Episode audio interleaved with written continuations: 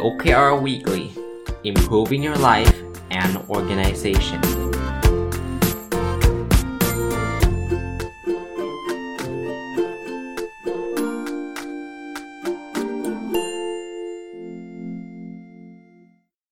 สวัสดีครับ ยินดีต้อนรับเข้าสู่รายการ OKR Weekly นะครับ ก็เจอกันทุกวันพุธนะสำหรับรายการนี้นะ ซึ่งผมจะเอาแนวคิด เอาวิธีปฏิบัติ เอา case study เอาความรู้ต่างๆ ที่เกี่ยวข้องกับ OKR มาเล่าให้กับทุกคนฟัง แล้วก็จะมาอัปเดต OKR ส่วนบุคคลที่ผมทำด้วยนะครับเผื่อจะเป็นประโยชน์กับหลาย ๆ ท่านนะครับ วันนี้จะมา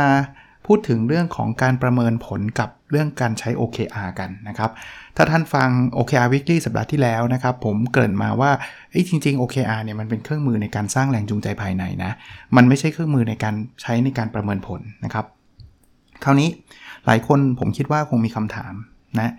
ผมอาจจะไม่ได้คิดเองด้วยนะครับ เพราะว่าหลาย ๆ ครั้งเวลาผมไปบรรยาย หรือแม้กระทั่งเขียนบล็อกเขียนเพจอะไรต่างๆ ก็จะมี inbox เข้ามาอยู่สม่ำเสมอ บอกว่าอาจารย์ ถ้าอาจารย์ไม่เอา OKR ไปประเมินผลเนี่ย คนจะทำ OKR เหรอ นะ ผมก่อนที่จะตอบคำถามนี้นะ ผมอยากที่จะพูดถึงแนวคิดอันหนึ่งที่ผมจะใช้เป็นแนวคิดหลักในการอธิบาย แนวคิดนี้เรียกว่า hierarchy of needs นะครับ ก็คือจะเรียกว่าลำดับขั้นของความต้องการก็ได้นะครับ คนที่คิดค้นก็คืออับราฮัม มัสโลนะ ต้องต้องเรียกว่าเป็นสามเหลี่ยมที่ทุกคนไม่ใช่ทุกคนหรอก หลายคนอาจจะเคยเห็นนะ เขาบอกว่าความต้องการของมนุษย์เนี่ยมันเป็นลำดับขั้นอะท่านไม่ต้องเชื่อผมก็ได้นะครับ แล้วก็หลาย ๆ ครั้งก็งานวิจัยก็จะมีบอกเอ้ยมันไม่ได้เป็นไปแบบนั้นเสมอไปนั้นก็ว่ากันไป แต่ว่าเอาเป็นว่าโดยทั่วไปแล้วมันเป็นลักษณะคล้ายๆแบบนี้ขั้นแรกก็คือความต้องการทางด้านร่างกายอะนะเช่น เรามีอาหารกินไหมนะครับท้องไม่หิวหรือเปล่าเอาเอาเอาง่าย ๆแบบนั้นนะคือถ้าเกิดเรายังหิวอยู่ เรายังยังยังยังอดกินอด อาหารอยู่อะยังไม่สบายกายยังอยู่ไม่ไม่ไม่รอดอะเราจะไม่สามารถ motivate เขาทำอะไรได้เลยครับ เพราะฉะนั้นเนี่ยอย่างแรกเราก็ต้องให้เขากินอิ่มนอนหลับก่อนอะใช้คำนี้ก็แล้วกัน ซึ่งองค์กรก็จะมีการให้เงินเดือน เพื่อที่จะให้พนักงานคนนั้นๆน่ยอยู่อยู่รอดได้นะอันนี้ก็เป็นเครื่องมือที่องค์กรเขาใช้นะถัดไปนะพอเราเริ่มที่จะกินอิ่มนอนหลับแล้ว ความต้องการขั้นถัดไปคือพวก security พวก safety คือความปลอดภัยนะอันนี้เห็นได้ชัดเลยว่าเฮ้ยบางทีกินหนอนหลับ แต่ว่างานมันมีอันตรายเราก็ไม่ค่อยอยากทำ motivation เราก็ลด หรือแรงจูงใจเราก็ลดนะตรงนี้องค์กรก็จะมีสิ่งที่เรียกว่าเป็นสวัสดิการเป็นการสร้างสภาวะแวดล้อมต่างๆ ที่มันปลอดภัยทำให้คนสบายใจในการทำงาน 2 อันนี้มันเป็นเบสิกนี้นะเป็นความต้องการขั้นพื้นฐาน ถ้าคุณให้เงินเดือนที่เขาพออยู่พอกิน ถ้าคุณทำให้เขามั่นใจว่าเออทำงานที่นี่ไม่ติดโควิด -19 นะทำงานที่นี่เนี่ยมีความปลอดภัยในชีวิตและสุขภาพนะ เขาย่อมที่จะอยากทำระดับหนึ่ง ขั้นต่อไปครับ เขาเรียกพวกพวกความต้องการที่จะเป็นที่รักนะ เป็น love and belongingness นะ คือเขาอยากที่จะได้รับเป็นส่วนหนึ่งของทีม เพื่อนร่วมทีมรักเขาหัวหน้ารักเขาหรืออะไรก็ตามนะ ในคอนเทกต์ของบริบทของการทำงานนะครับ ซึ่งตรงนี้เนี่ยองค์กรก็จะใส่พวก culture นะ culture ก็คือพวกวัฒนธรรมองค์กรต่างๆนะครับ ให้รักกันเขาก็จะมีอีเวนต์มีกิจกรรมร่วมกันสร้าง culture แบบนี้ขึ้นมา เพื่อตอบโจทย์ เลยไปจากระดับที่ 3 ก็จะเป็นระดับที่ 4 เป็นพวก esteem ละรู้สึกได้รับเกียรติ รู้สึกทำอะไรได้สำเร็จเป็น accomplishment นะครับ อันเนี้ยคือ บียอนไปอีก คือคราวนี้ฉันอยากที่จะแบบคนนี้เก่งนะ คนนี้ประสบความสำเร็จในองค์กรได้เป็น employee of the month of the year อะไรก็แล้วแต่นะครับ แล้วขั้นที่สูงที่สุดก็คือ self actualization คือมันเหมือนเราสามารถได้ทำอะไรที่เต็มศักยภาพของเราสองขั้นนี้แหละครับที่องค์กรส่วนใหญ่กำลังค้นหากำลังไขว่คว้า เพราะว่าไอ้สามขั้นแรกเนี่ยส่วนใหญ่องค์กรให้อยู่แล้วนะ เงินเดือนสวัสดิการ หรือแม้กระทั่งพวกกิจกรรมอะไรต่างๆ ที่ทำให้คนรักกันอะไรเงี้ยองค์กรให้อยู่แล้ว แต่องค์กรอยากที่จะสร้างในสิ่งที่เรียกว่าเออทำยังไงให้เขารู้สึกแบบอยากมาทำงานเช้าวันจันทร์น่ะทำไงให้เขารู้สึกว่างานเขามีความหมาย หรือว่าตัวเขาเนี่ยได้รับเกียรติได้รับความสำเร็จทำยังไงให้พนักงานแต่ละคนเนี่ยปล่อยแสงออกมาใช้คำว่าปล่อยแสงก็แล้วกันนะครับ ก็คือทำยังไงให้เขาแบบ ได้ใช้ศักยภาพเขาอย่างเต็มที่ ซึ่งก็มีความพยายามหลากหลายอย่างสำหรับผมเองเนี่ย ผมคิดว่า OKR เป็นหนึ่งในเครื่องมือ ที่จะกระตุ้น2 2 2ขั้นนี้ครับ เป็นหนึ่งในเครื่องมือที่จะกระตุ้นในเรื่องของ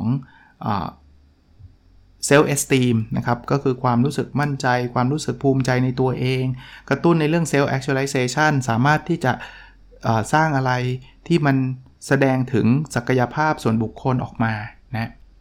เพราะฉะนั้นท่านจะเห็นว่าถ้าท่านไล่เรียงตามลำดับขั้นของแรงจูงใจแบบนี้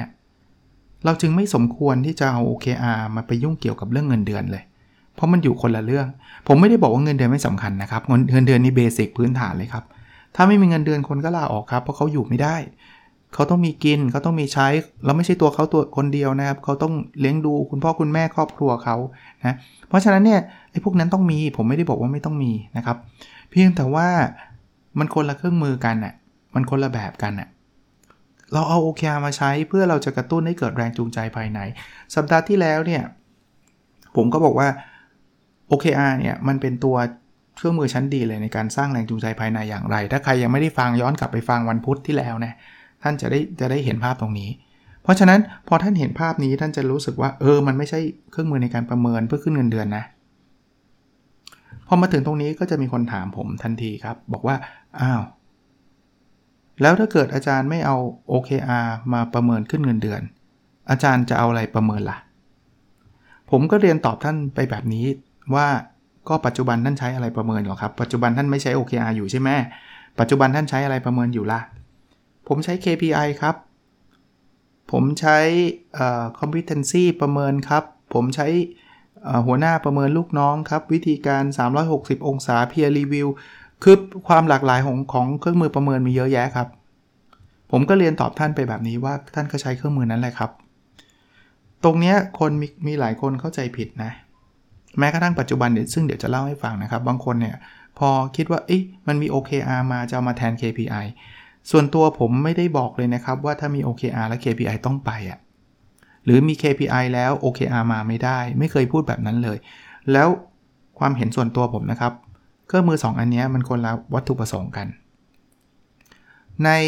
น่าจะ 2 สัปดาห์ที่แล้วมั้งครับ ผมเคยพูดถึงเรื่องของความแตกต่างระหว่าง OKR กับ KPI มาแล้ว ท่านลองไปฟัง episode นั้นอีกทีก็ได้ครับ แต่สรุปเร็วๆ คือ KPI มันเอามาวัดทุกอย่างที่เราทำอะที่สำคัญนะ แล้วก็วัดทุกเรื่อง แล้วหลังจากนั้นก็เอาไปมักจะถูกเอาไปใช้ในการ ประเมินผลว่าคนนี้ทำงานได้ดีไม่ดียังไง จะขึ้นเงินเดือนกี่เปอร์เซ็นต์ดี จะให้โบนัสกี่เดือนดี ก็ทำหน้าที่นั้นไปครับ ถ้าท่านถามผมบอกว่า OKR ไม่เอามาใช้แล้วจะเอาอะไรใช้ในการประเมินก็เครื่องมือที่ท่านใช้อยู่ บางท่านก็อาจจะตอบผมกลับมาบอกว่าอาจารย์ครับ เครื่องมือที่ผมใช้อยู่มันไม่ดีเลยนะ ผมเอาไปใช้ประเมินเนี่ยโหมันไม่ work มากเลย ผมก็เรียนท่านแบบนี้อีก ถ้าไม่ work ก็ต้องแก้ที่เครื่องมือนั้นครับ อะไรที่ไม่ work เช่น สมมติท่านบอกว่า คนประเมินลำเอียง ท่านก็ต้องไปแก้เรื่องความลำเอียง เช่น ให้คนประเมินเกิน 1 คนดีไหม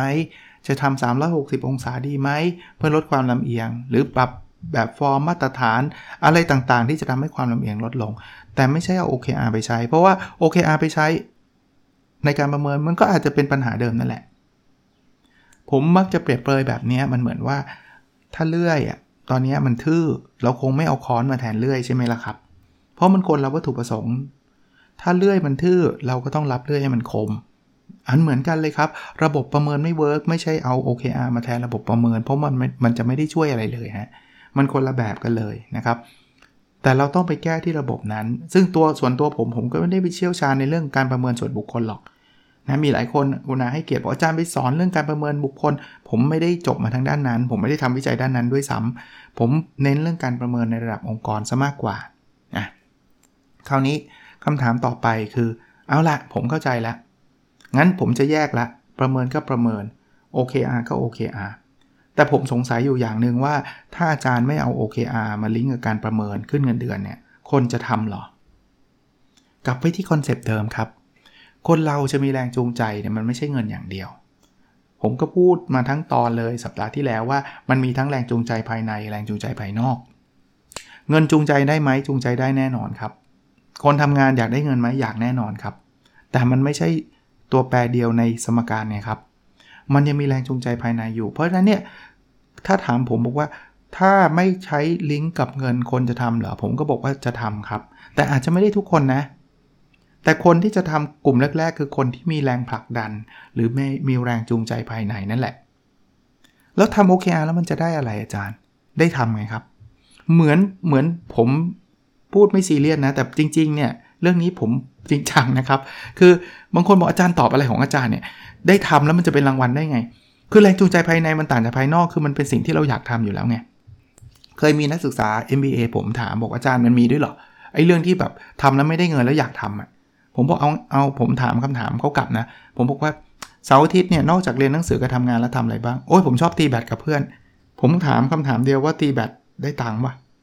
บอกไม่ได้เดอาจารย์มีแต่เสียตังค์แล้วคุณไปตีทำไมอะในเมื่อคุณบอกว่ามันต้องทำแล้วได้เงินถึงจะทำจริงปะเขาจะเริ่มเข้าใจว่าอ๋อจริง ๆ มันมีหลายอย่างเลยที่ไม่ได้เงิน หรือเพอเพอเสียเงินแล้วก็ทำ ผมรู้ครับเรื่องงานกับเรื่องตีแบดมันอาจจะเทียบเคียงกันไม่ได้ร้อยเปอร์เซ็นต์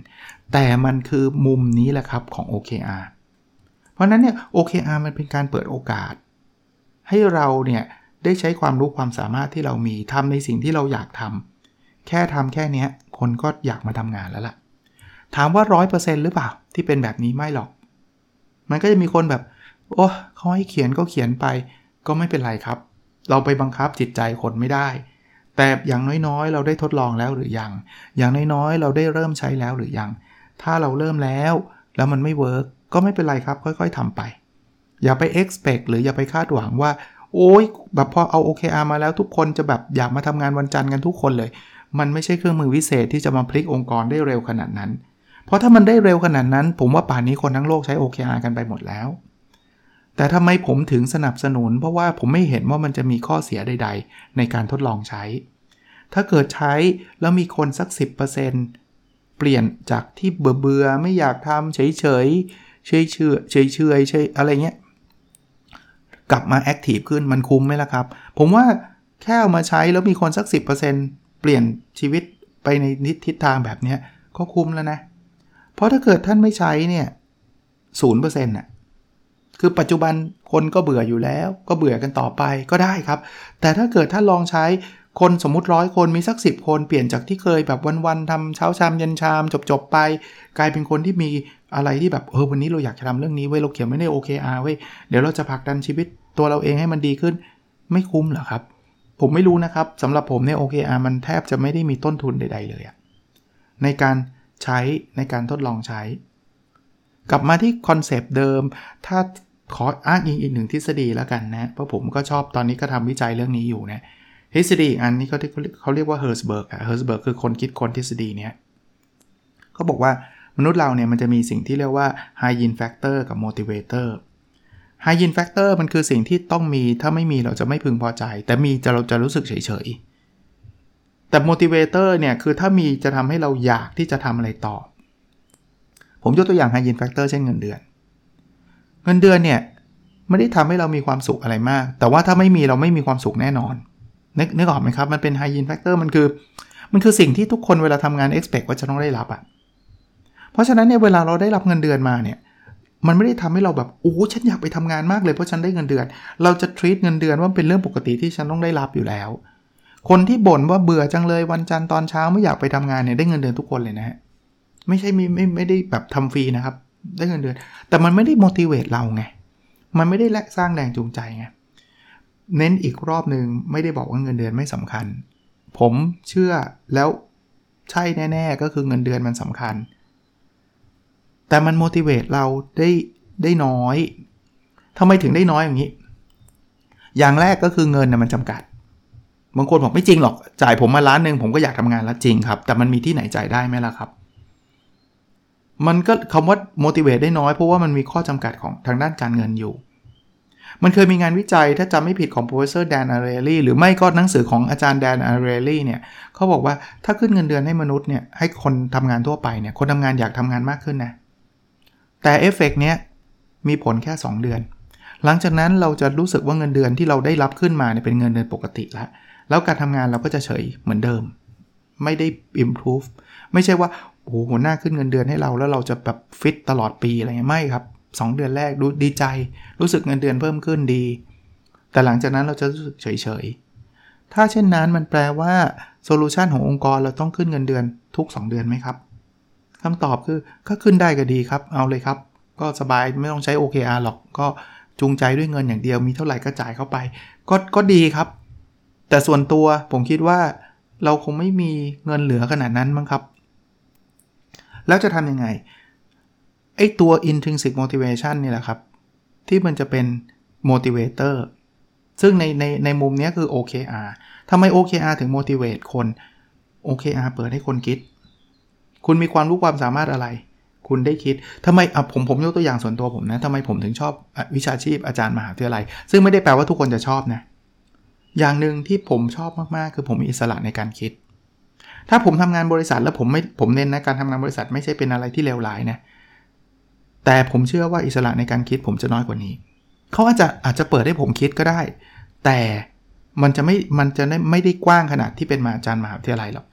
ตอนนี้เนี่ยนะหัวข้อวิจัยเนี่ยอาจารย์ไปคิดมาเลยขอให้อาจารย์ทำก็แล้วกันนั้นผมค่อนข้างมีอิสระในการคิดมากกว่าค่าเฉลี่ยกันแล้วกันนะ ถ้าเราเทียบกับการทำงานบริษัท โดยเฉพาะตำแหน่งที่จะเป็นจูเนียร์หน่อยอะ จูเนียร์หน่อยก็คือเข้ามาเนี่ยเขาไม่ได้เราคิดมากมายหรอกส่วนใหญ่ส่วนใหญ่เขาก็จะสั่งมาว่าอะทำอันโน้นอันนี้อะอันนี้กลับมานะ OKR เนี่ยมันเป็นการเปิดเปิดเวทีแล้วกันครับ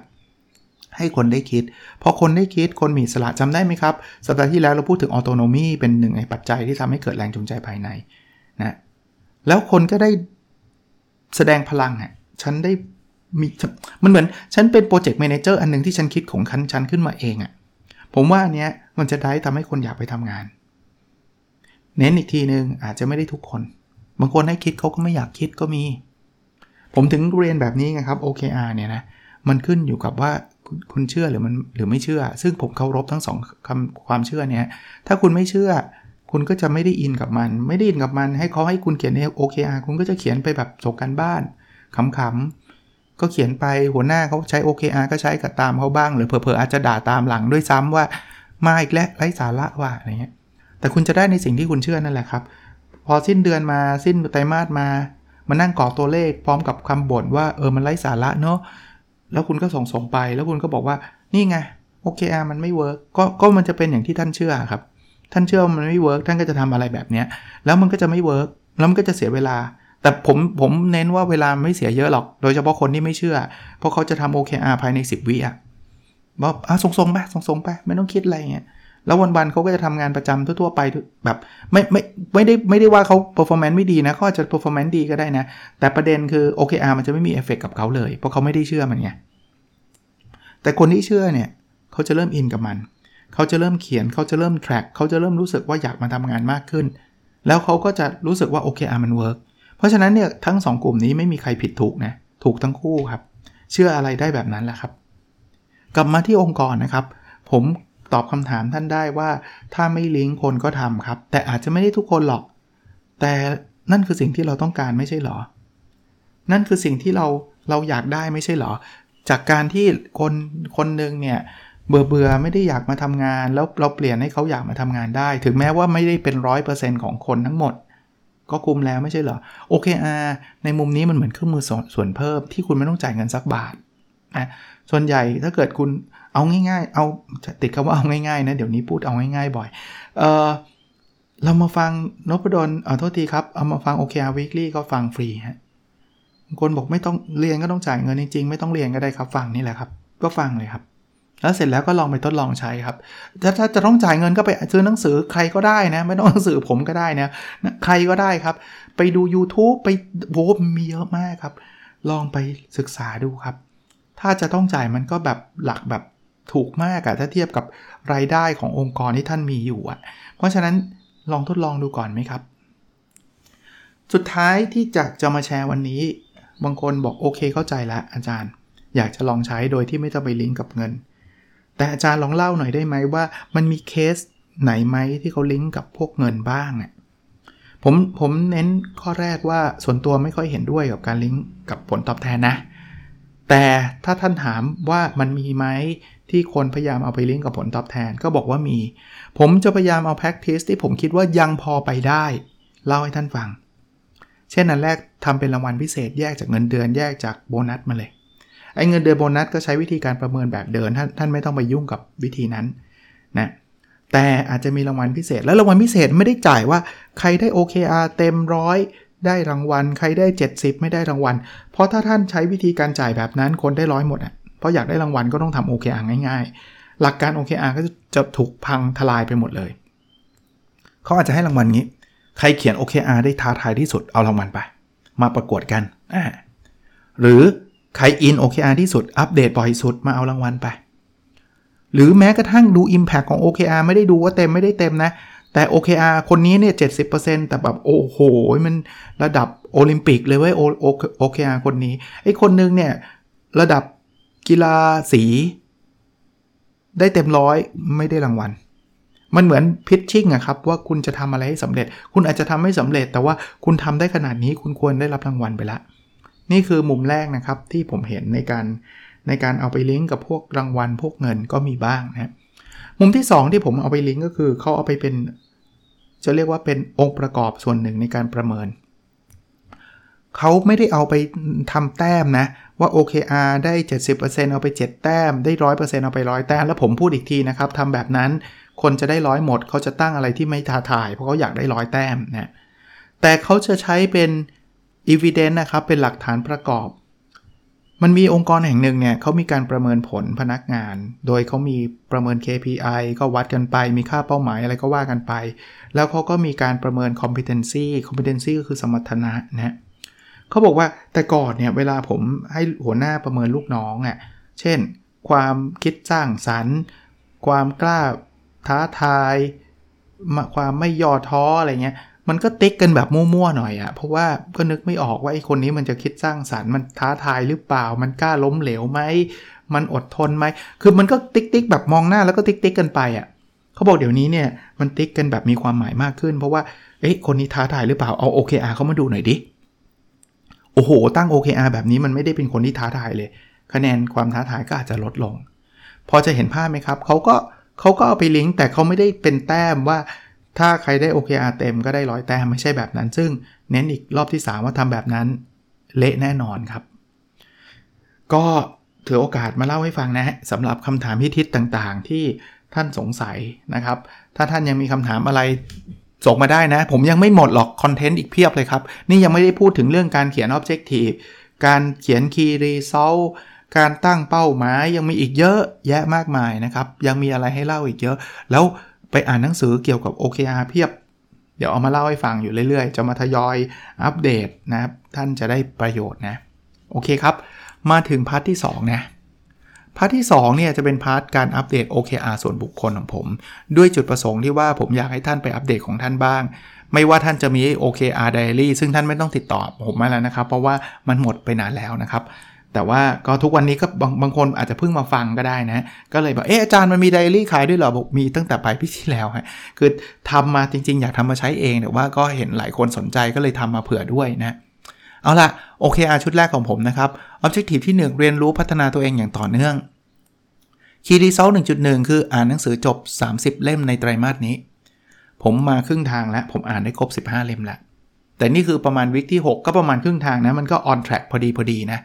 ก็วิกมันมันมีสัก 12-13ถึงวิกนะสำหรับ 1 ไตรมาสก็ 15 เล่มนะช่วงนี้ทำไมอาจารย์ดูจะอ่านช้ากว่าปกติ จริง ๆ ผมว่าผมอ่านไม่ช้าหรอก แต่ว่าผมไปอ่านหลาย ๆ เล่มพร้อมๆกันนะครับแล้วตอนนี้ไปเน้นหนังสือเล่มใหญ่ด้วย เพราะว่าอยากอ่านนะผมไม่ได้อ่านเอาแต้มอะคือถ้าจะอ่านเอาจำนวนเยอะๆผมก็อ่านหนังสือแบบบางๆ เล่มเล็กๆอะไรอย่างเงี้ยซึ่งมันไม่ไม่มีประโยชน์ที่จะทำแบบนั้นนะ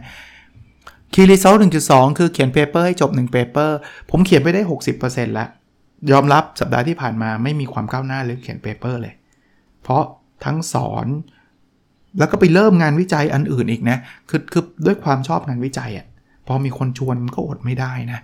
ก็ก็ทำนะ Objective ชุดที่ 2 ครับ แบ่งปันความรู้เพื่อทำให้สังคมดีขึ้น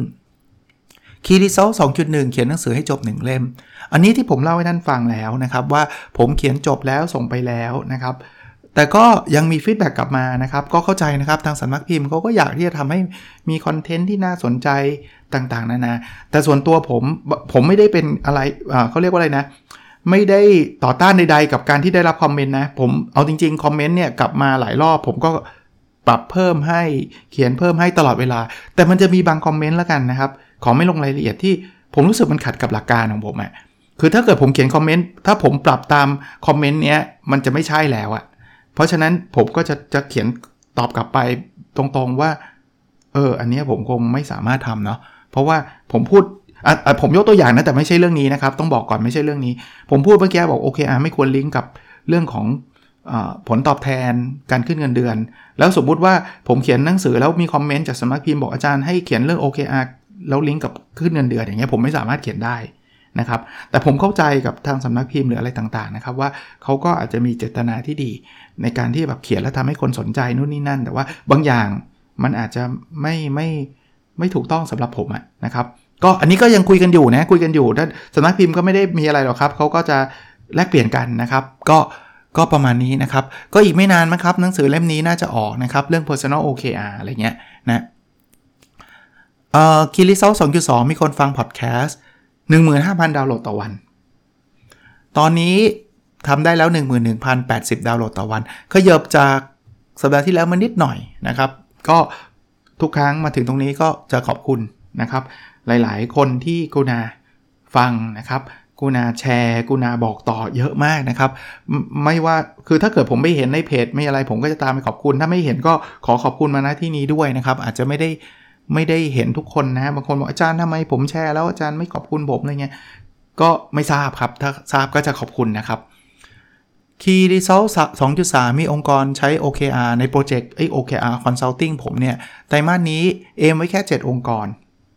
ที่ผ่านมาต้องบอกว่าขอขอขอบพระคุณเช่นเดียวกันนะครับ แล้วเดี๋ยวคิดว่าน่าจะได้ปิดเร็วๆนี้แล้วล่ะ มีคนติดต่อมาเป็น 10 เลยครับ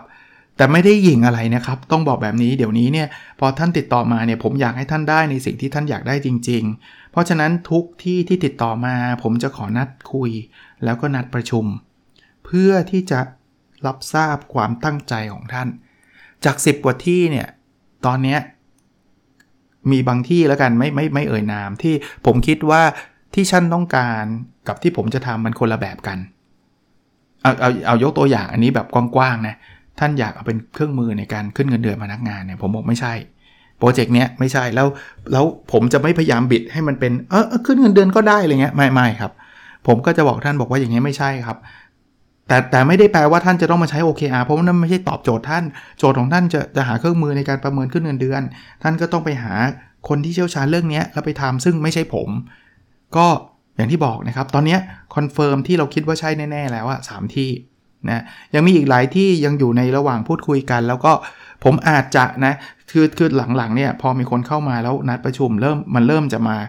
ทำให้สเกจดูผมพังอีกแล้วก็คือเริ่มเยอะไงพอเริ่มเยอะแล้วพอประชุมมันจะประชุมกันลำบากแล้ว เดี๋ยววางแผนอยู่นะครับ จะประกาศในเพจเร็วๆนี้ ผมคิดว่าผมจะนัดคล้ายๆเป็น Open House ทีเดียวเลยครับ แล้วเดี๋ยวผมจะแชร์ทั้งหมดที่ผมจะทำให้ท่านฟังอย่างชัดเจน เพื่อใครไม่รู้จัก OKR เพื่อใครสงสัยสโคปทำอันนั้นอันนี้หรือเปล่า ท่านฟังทีเดียวจะได้หลายคนเนี่ยอาจจะอาจจะเริ่มทำนะครับ แต่สัปดาห์นี้ว่าจะจะทำจะทำก็เปิดเทอมอะก็โหเต็มไปหมดเลยงานวิจัยเมื่อกี้ก็ไปเพิ่งเล่าให้ฟังว่าเพิ่งเริ่มนะ แต่ตอนนี้ confirm 3ที่แล้ว แล้วก็กำลังจะบอกว่า เท่าไหร่เท่านั้นแหละ คือ 3 ที่จริง ๆ ก็เยอะนะครับ คือสำหรับผมเนี่ย แต่คิดว่าตามเป้าคือ 7 ที่นะครับ ก็คงได้ปิดเร็วๆนี้แหละครับนะคงไม่ต้องรอถึง 7 หรอกครับ ถ้าเกิดปิดก็ก็สตาร์ทได้เลยนะ เป็นโปรเจกต์รายปีนะ เคยเล่าให้ฟังไปแล้วนะครับ ถ้าใครสนใจเข้าไปในเพจ n o b u l สตอรี่ไปดูก็ได้นะครับ ผมเขียนปักหมุดไว้นะครับ Objective ข้อที่ 3 ครับ มีสุขภาพกายและสุขภาพจิตที่ดีนะครับ Key Result 3.1 คือวิ่งในไตรมาสนี้ให้ได้ 300 กิโลเมตร บวกกับน้ำหนักตัวเหลือ 78 กิโลกรัม วิ่งนี่ก้าวหน้าตลอดครับ คือตอนนี้ได้ 129.4 กิโลเมตร ก็ on track ระดับหนึ่ง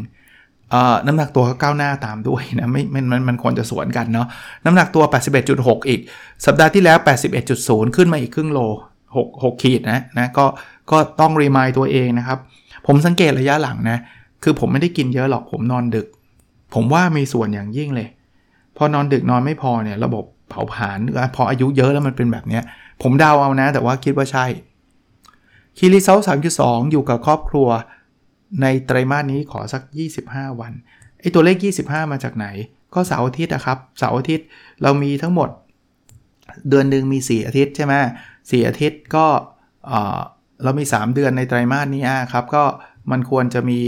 12 อาทิตย์ ก็ประมาณ 24 วัน ผมก็ตีว่าเอาละ25 วันเสาร์อาทิตย์ควรจะอยู่กับลูก ตอนนี้ทำได้ 17 แล้ว ต้องบอกว่าช่วงแรก ๆ เป็นช่วงปิดเทอมก็มีโอกาสอยู่บ้านเยอะหน่อย ตอนนี้ผมผมนับแบบนี้นะ ผมไม่ได้แค่นับว่าอยู่บ้านก็นับนะ อย่างวันนี้ไม่นับแล้วเพราะว่าวันนี้สอนหนังสือนะมันผมนับเต็มวันนะครับ เพราะฉะนั้นเนี่ยถ้ามีสอนหนังสือมีประชุมเนี่ยไม่นับ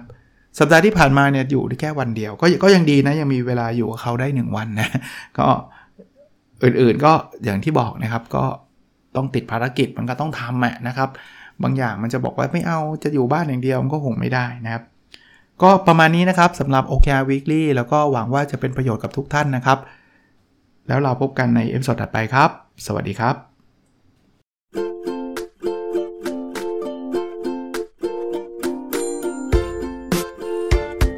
The OKR Weekly